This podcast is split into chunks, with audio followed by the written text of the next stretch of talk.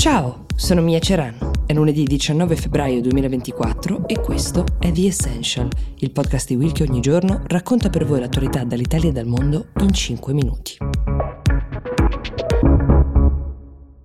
C'è una ragione forse più d'una, per la quale da qualche mese in Italia, ma ora anche nel mondo, si parla di Monfalcone, piccolo comune italiano di circa 30.000 abitanti. È una cittadina portuale del Friuli Venezia Giulia, guidata ormai da diversi anni da una sindaca della Lega che si chiama Anna Maria Cisint. Lo scorso dicembre questa sindaca ha fatto chiudere i due centri dove si raccoglievano per pregare i fedeli musulmani che vivono a Monfalcone, è una comunità molto eh, nutrita. Un po' di contesto. Monfalcone, come vi dicevo, ha 30.000 abitanti, oltre 9.000 di questi sono stranieri e di questi 6.000 arrivano dal Bangladesh. Molti di loro sono arrivati per lavorare in Fincantieri, che è questo colosso di proprietà dello Stato che ha assunto moltissimi lavoratori specializzati stranieri nei suoi cantieri navali e molti di questi si sono poi fermati a vivere a Monfalcone, hanno messo su famiglia. Infatti il dato delle nascite in questa cittadina è in totale controtendenza tendenza con quello nazionale. Stranamente però nessuno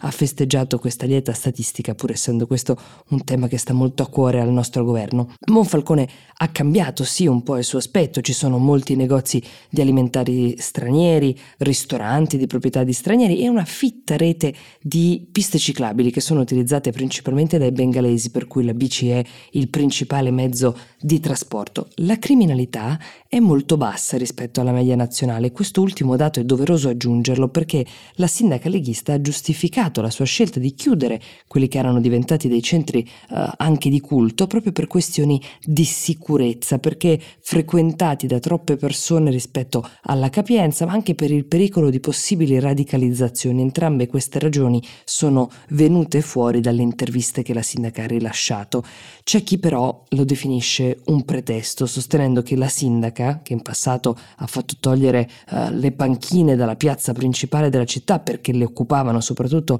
gli stranieri, che vorrebbe rivedere le regole di accesso ai servizi per l'infanzia perché anche lì sono principalmente gli stranieri a fare i figli e quindi ad usarli, ecco, questa sindaca cercava da tempo una motivazione per chiudere quei centri e rendere la città, diciamo, meno ospitale per la comunità musulmana. Altri, soprattutto quelli che da anni la votano e la fanno rieleggere, la sostengono, sono con lei, sentono un bisogno di ordine e condividono la sua convinzione che un'integrazione vera e propria sia quasi impossibile con una cultura così distante dalla nostra, soprattutto per la fede religiosa.